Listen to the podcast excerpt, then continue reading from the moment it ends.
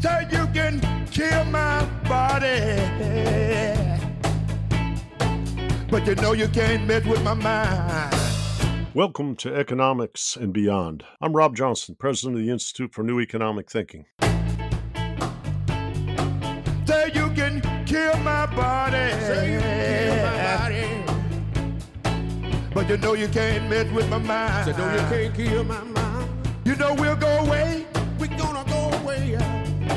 Come back, come back, come back, come back. My second time. I'm here again for part two with Doctor Erwin Laszlo. We today will focus on his new book rec- recently released, The Immutable Laws of the Akashic Field. Uh, Doctor Laszlo is an extraordinary individual in my view, both a musician, a philosopher and scientist, and someone who has recently been named in twenty nineteen one of the top one hundred people in the in the realm of spirituality. I guess it was the one hundred most spiritually influential living people in the world by Watkins' Mind, Body, Spirit magazine. He was also cited among the Um Magazine Top one hundred World's Most Inspiring People. If I had been a voter on either of those panels, I would have clearly nominated or voted yes. And after yesterday, I would emphasize that uh, this is a gentleman who's been prolific in the time since the pandemic has begun and really, really uh, setting a beautiful example for us, which you might call rising to the challenge that humankind faces. Doctor Laszlo, thank you for joining me again. It's really, really a powerful book, The Immutable Laws of Akashic Field. It is sh- showing things. And you talk about, at the early part of the book, what what I would say, the co- the three laws around which you see things. But share with our listeners and viewers, what inspired you to write this book, particular book, and what is the essence of Akashic Field history and what you might call elements that you would like us to become aware of? Well, how I got to this idea of the Akashic Field is a, is a story of actually of intellectual development. Uh, I, if you think in terms of the great choices, the great options of embracing metaphysical or philosophical thinking about the world. You can think about Aristotelian and Platonic ways. And for most of my life, I was Aristotelian. I believed in empirical thinking and just you just create hypotheses on the basis of what you can observe, and, uh, and and then verify by subjecting your predictions to empirical testing and so on. So this is a, a normal scientific method, which I will call in that sense Aristotelian. Now the Platonic is some, a little different. The Platonic doesn't uh, channel everything, doesn't trace everything to the perceivable realm, to the empirical, to the experienceable. It talks about a deeper level, which Plato called the realm of the forms or ideas, where the soul is located, something that transcends the, the, the perceivable everyday world.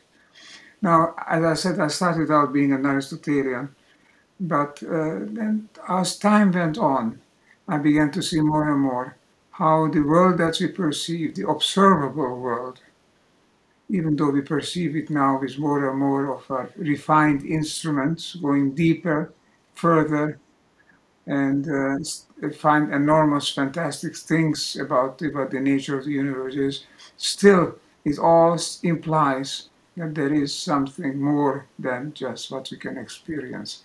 I'm not saying what we experience, but what we can experience, in what is possible to experience. So then I, I, I became aware, of course, of, of the Plato's thinking of this deeper dimension, how everything that we perceive is really just a projection of the deeper dimension. You know, the famous allegory of the cave in Plato, where he talks about a cave where prisoners are, are, are chained in such a way that they can't turn around. There's a big fire, a, a light behind them, and there's a wall in front of them. Now they make shadows on the wall of the fire. They can't turn around to see what that fire is, but that fire is behind them. And, and the, what you see on the wall are just the shadows, emanations in a way of that other dimension which is behind us. So that's an allegory. There is the real light of is behind us. It's not is in a way that we don't perceive it, but we can infer it from what we do perceive.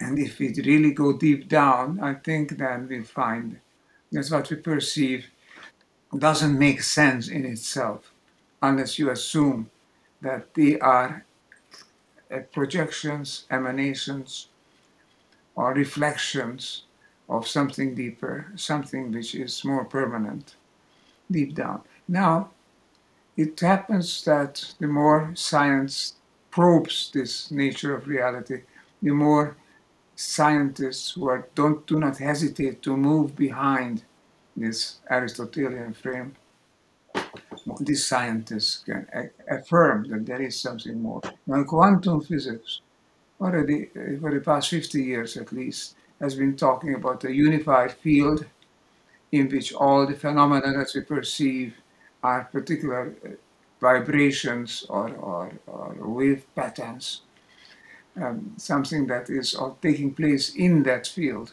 but is not uh, is not is itself the field, but it's the is the reflection of the field.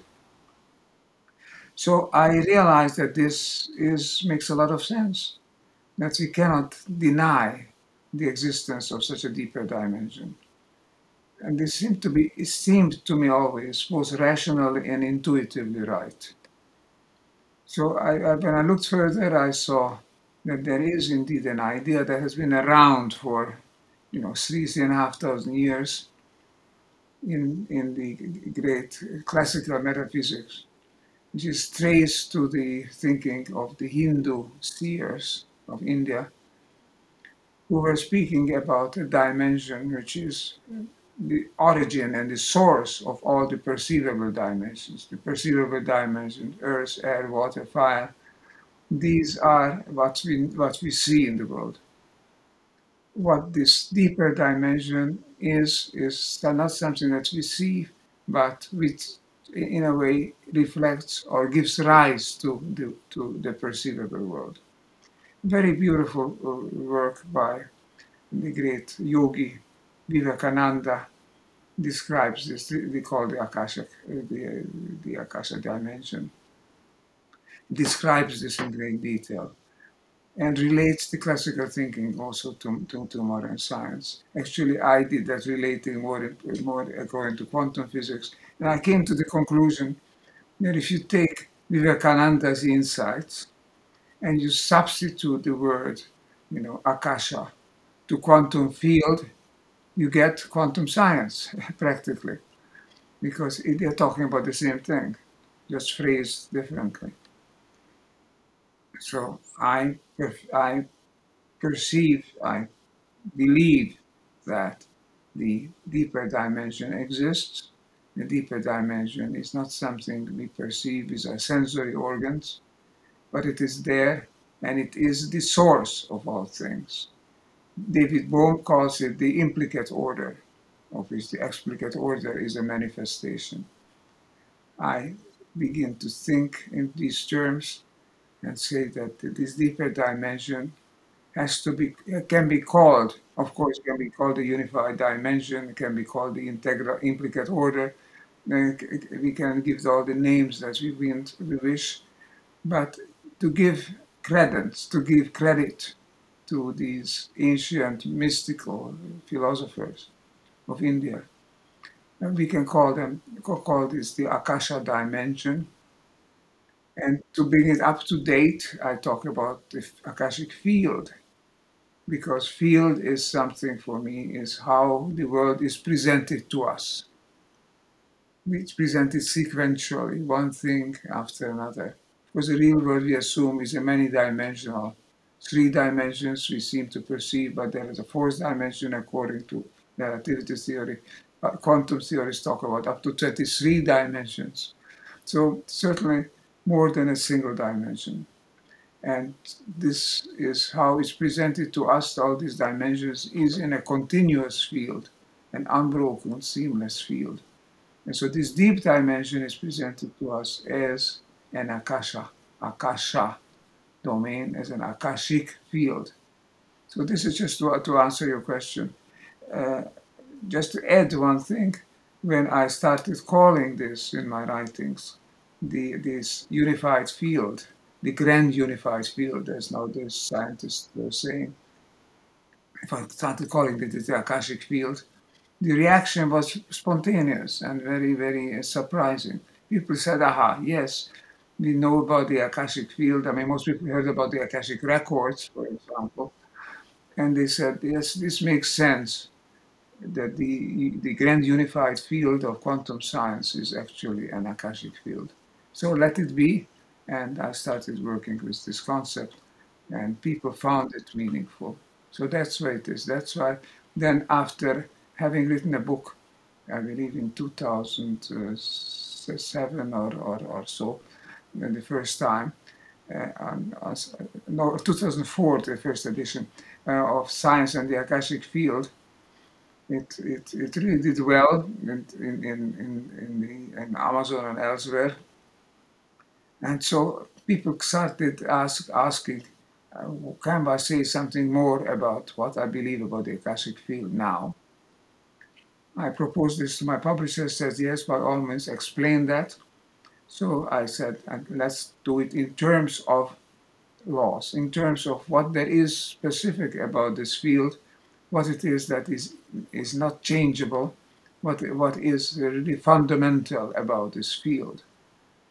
Because the everyday field, the everyday world is constantly changing.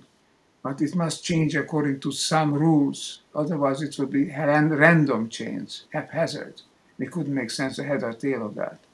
But if there is a, a logic behind it, there are some laws that regulate the change. It's like playing chess. There are some laws of chess which are not changeable, but the games are. Every game is a different game. Every, every player is a different player. But the laws are the same, the same way. We are all different. Our world that we perceive is changing all the time. But behind the change, we can perceive some regularities, some laws. And I tried in this little book to describe what I consider would be the most fundamental basic laws of what we can call the Akashic field. Perhaps uh, we could take a, a brief tour through the three laws in the first part of your book. Uh, connectivity law, the law, the memory law, and the coherence law. Can you share with our listeners briefly what each of those represents? These are short-term. These are just labels that I think are useful to identify these laws. The connectivity law is really means that what we now see on the basis of experiments in the nineteen eighties in quantum physics, that at the fundamental level of reality, things are so connected that what happens in one place is reflected in another place. It doesn't just affect the other place, but it seems to happen also there. This famous Bell inequality and the, the, the whole experiment of non-locality in quantum physics. It's not that one thing affects another. What happens here is also happening there. It's the same, same event is taking place, even though things are separate from one another, seemingly separate from one another. Turns out that they are not. They remain connected. Once they were connected, they remain connected. Based on that, more and more experiments were made to see how things truly are replicated over distance, how we can transcend distance. And also, the more and more, interestingly, how we can transcend time. Because what happened some time ago, if you do it again, it's as if it will be happening now. So time doesn't have the same meaning as if is a Newtonian universe. It's a sequence of events, and nor does space. This is these these are the connectivities that come to light in contemporary science. They seem to occur at the micro level, and for a long time people said it only concerns the micro level. Once you are on the macro level, there are these so-called Brownian motions of, of molecules, which means that the, in, in the probability is cancelling out, and we deal with a standard Newtonian universe. Not quite true. More and more experiments now show that on the macro level, the level of that we observe, as, as opposed to the micro level, which you don't observe, which is so small, the tiny bit, the quanta, you know. But on, on the ordinary macro level also, things are co- connected in some surprising ways. Coincidences are not really coincidences. They, they are connections in some way. Sometimes they are e-causal because they don't have explanation in terms of Newtonian laws, mechanistic laws, but they occur anyway. And they occur seemingly on the deep, in, the deep, in the deep dimension. They occur in this field. They manifest in, that, in, the, in the field of everyday experience, but they occur deep down. This might seem like splitting hairs, but think of it, how fundamental this idea is. That the world is that we observe, that we live in, is really a manifestation, an exhibition of something which is rooted deeper in the universe, which is deep present in the universe, where everything, and then we can get to the next one after that almost, because then we're in this field, everything, it remains what it is. Nothing vanishes in time. So connection, yes, that's what the first law. I believe the second law, as you've seen, is the law of memory, of, of uh, remaining. So just to continue this thought and in a few words, whatever happens in this universe, in space and time, may seem to disappear after a while, vanish, be cancelled as it were. But you can no more cancel an event from the, from the Akashic field than you could cancel uh, a, a, a, an input from your computer, if your computer is fixed, is turned on to, to record what you're doing. It's all there. The, the Akashic field is a memory field. We can now understand how memories can encompass a lot of events. I have been told that uh, holograms can, can store an incredible amount of information. One example, the claim is that a hologram the size of a cube of sugar, which is a multi-dimensional, multi-layered hologram, if that hologram could store as much information as to locate every letter in every word, in every volume in the Library of Congress. So it's almost mind-boggling level of information. And it's all that on a, on a, on a size, on a hologram, the size of a cube of sugar. Now, imagine what the universe as a whole system can store. It can store everything from the very beginning of space and time and the Big Bang. It's all there. It can all be played back. It all can be recalled because it's all conserved. This is a cosmic memory. Talk about the Akashic records. It's not only a record of individuals, of human beings, and of what is happening to humans. It's a record of the universe, of the evolution of the universe. So I believe that is fairly well now established in science. It's unlikely that we should come across evidence contrary to it. All things are connected, and all things are, are conserved. These are the two first two laws. And then the coherence law. What does that, uh, how does that relate to the other two, and, and what else does it illuminate? Well, the background to that is, just to reach back for a moment, it used to be a dogma almost, a doctrine, a central doctrine of science, that there is no higher guidance in the world, in what happens. That the scientists were afraid of bringing in teleology, bringing, bringing in Uh, some uh, godlike uh, transcendent figure whose, whose will would prevail. uh, who would say what is to happen and how, how things are to happen.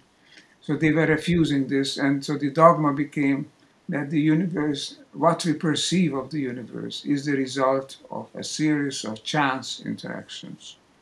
A lot of things are happening by chance, they interact, and sooner or later the universe emerges. It's like the saying, if you allow a monkey to play on the, on the, on the keys of a typewriter, given sufficient time, it'll type out the sonnets of Shakespeare. I suppose it would take some while, but uh, in principle, statistically, the possibility, it is given that all permutations of possibilities occur, if not sooner than later, given enough time. Now, the universe has finite time to have evolved to what it is today, according to the current understanding, which is now about fifty, sixty years at least, if not more. That the processes that we call evolution that are ongoing in this universe have not been there forever. They have started and they will end also. They have started, generally, is generally believed, at the, at the singularity in the, in the cosmos, which we call the Big Bang, thirteen point eight billion years ago. And they'll run until they either run down in, in, in a vacuum in, in, in space, or they get or they get compressed again in the so-called big crunch, where every, all, all the all the all the matter-like particles in the world, in the universe, get get compressed again to the size of a of a quantum, size smaller than the head of a pin of, of a pin. So this is a finite process. It has a beginning, has an end, and in the meantime, it it proceeds in certain ways. And if it would proceed randomly, and everything would be just a matter of chance, it's very, very unlikely, statistically extremely unlikely, that it would create a coherent universe. There will be a lot of event, a lot of chaos, a lot of different fluctuations occurring. Maybe some patterns would emerge, but that this amazingly coherent universe, where we can have laws describing what, what is happening, where we can make sense of events relating, one event relating to another, this universe would not have emerged. They say even the D N A of a, of a fruit fly would not have emerged by random mixing in the time of thirteen point eight billion years ago. The universe is very, very complex. Just to give another example, Fred Hoyle, a great mathematical physicist, gave an example about the Rubik's cube. You know, the Rubik's cube, where you hold it, this six, six-sided paste cube, where you can twist it with different colors. If you start in any random combination with the Rubik's cube, and if you take one second for each move to unscramble it, to be sure that you have unscrambled it, then you must run through all the permutations. And if you take one second per possible permutation, total time required would be longer than the age of the universe. So it's even a Rubik's cube is, is complex, is a highly complex entity, allowing so many different permutations, different changes. And of course, even more so a living system, enormously complex. Also the, the stellar systems, the, the cosmic systems. So let's not underestimate it. It's not likely, in fact, astronomically improbable, that it all this would have emerged by random mixing. There is something in the universe, a drive, a movement, an attractor, I call it, which is toward coherence. That means toward the organi organizing of the chaos into rec recognizable sequences. In a coherent system, every element is connected with every other. Every element responds to every other. And all elements together create the system that emerges. A living system is created because all the elements in, in a healthy organism, all the elements work together to maintain that system.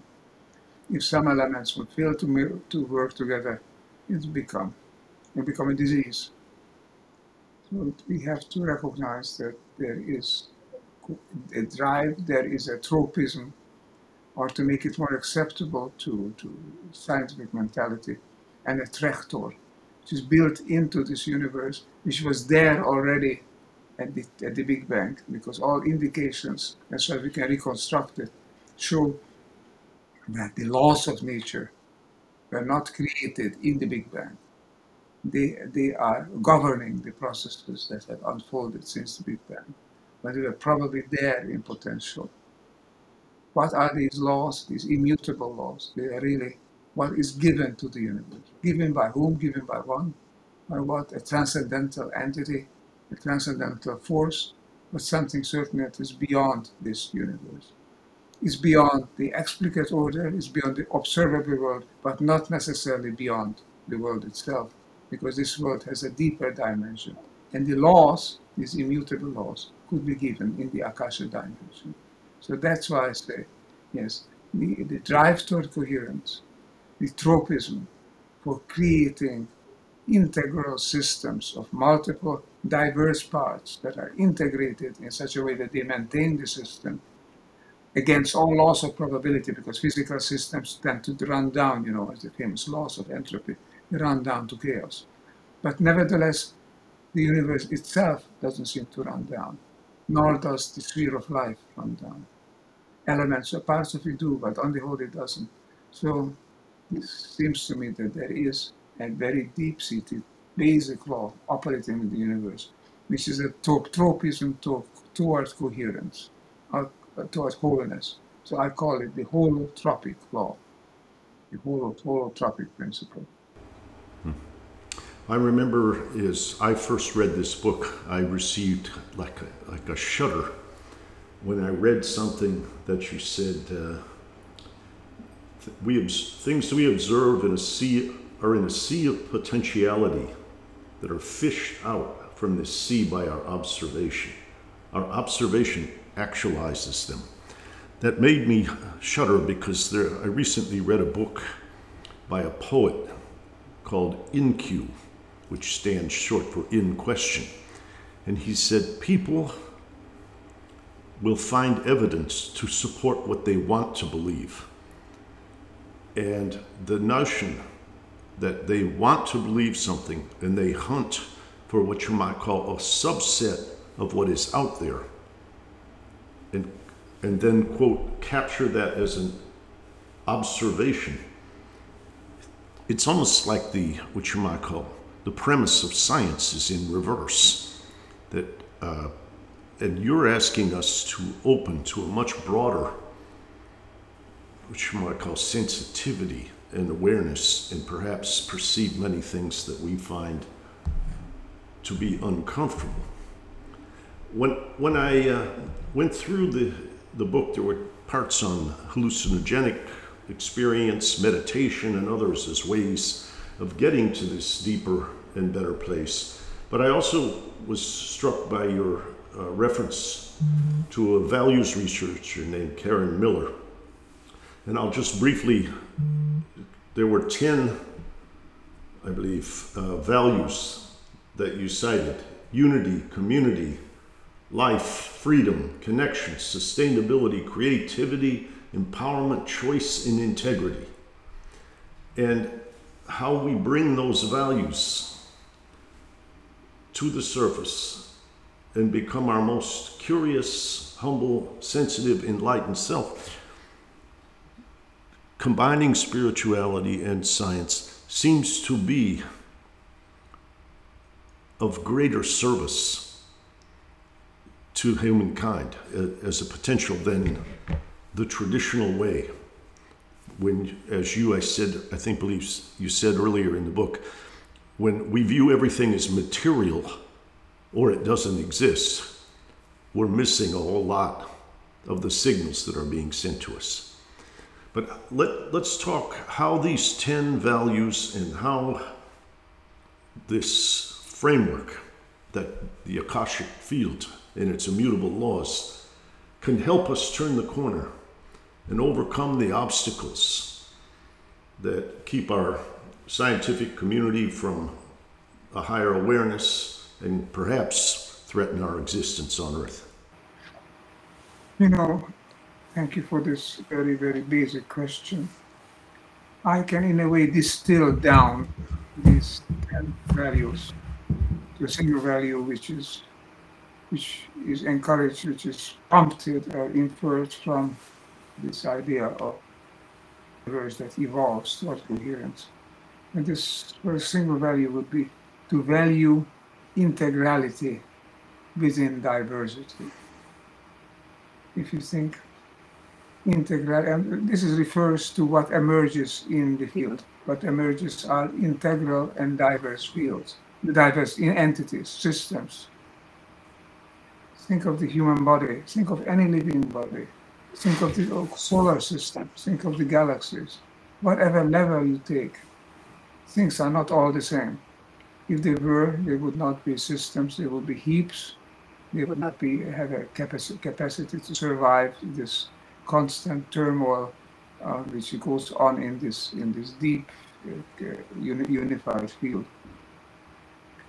What survives, what exists, is a coherent set of fluctuations, to go down to really to brass tacks. But in the human world, what appears to us, what survives, is living entities, entire ecologies, and then ultimately the whole web of life. This is, these are systems, whole systems, each one of them in its own way. At the same time, they're also parts, because they're parts in larger systems. The largest relevant system is the web of life on the planet, immediately relevant. The largest system altogether would be the universe as a whole, obviously. But within that, what counts for us is, is life, with a capital L, on this planet. And that system has a great deal of diversity. We are destroying, unfortunately, much of its diversity. And, and it has a great deal of unity. We also destroy much of its unity, because it can only exist if every part complements every other part. Yes, there is competition. Yes, there is seemingly violence as well. But it's, nothing is arbitrary. Nothing is just, just without a further reason. Everything contributes to the maintaining of the overall system. We try to maintain it as smoothly and as freely of violence and arbitrary acts as possible. But the whole system is maintained by finding how one thing fits to another, not just passively like a jigsaw puzzle, but how it fits to it as a dynamic entity, as a, as a sophisticated engine that takes us someplace. Every part has to work perfectly as, as, a, as, a, as a, a, a satellite, a, a robot, a, a rocket, or a, a rocket engine that takes us up to space. Everything has to work perfectly to get it exactly into the right orbit. Every, the whole universe is flying toward some higher levels of coherence, moving in that direction. Whatever contributes to it is a value. Whatever halts it, detracts from it, makes an obstacle, is a disvalue. This is a very simple rule of thumb. Is what you are talking about, is what you are thinking, what you are behaving, what you're acting like, is that compatible with the evolution, with the, first of all, the persistence, and then the, the thriving and the further evolution of the web of life on the planet?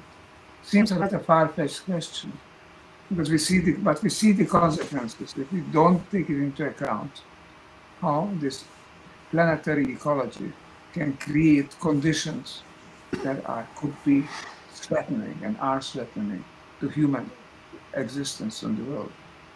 We need a coherent overall system. And it's not enough just to fix up one part to work for us if the other parts don't come along.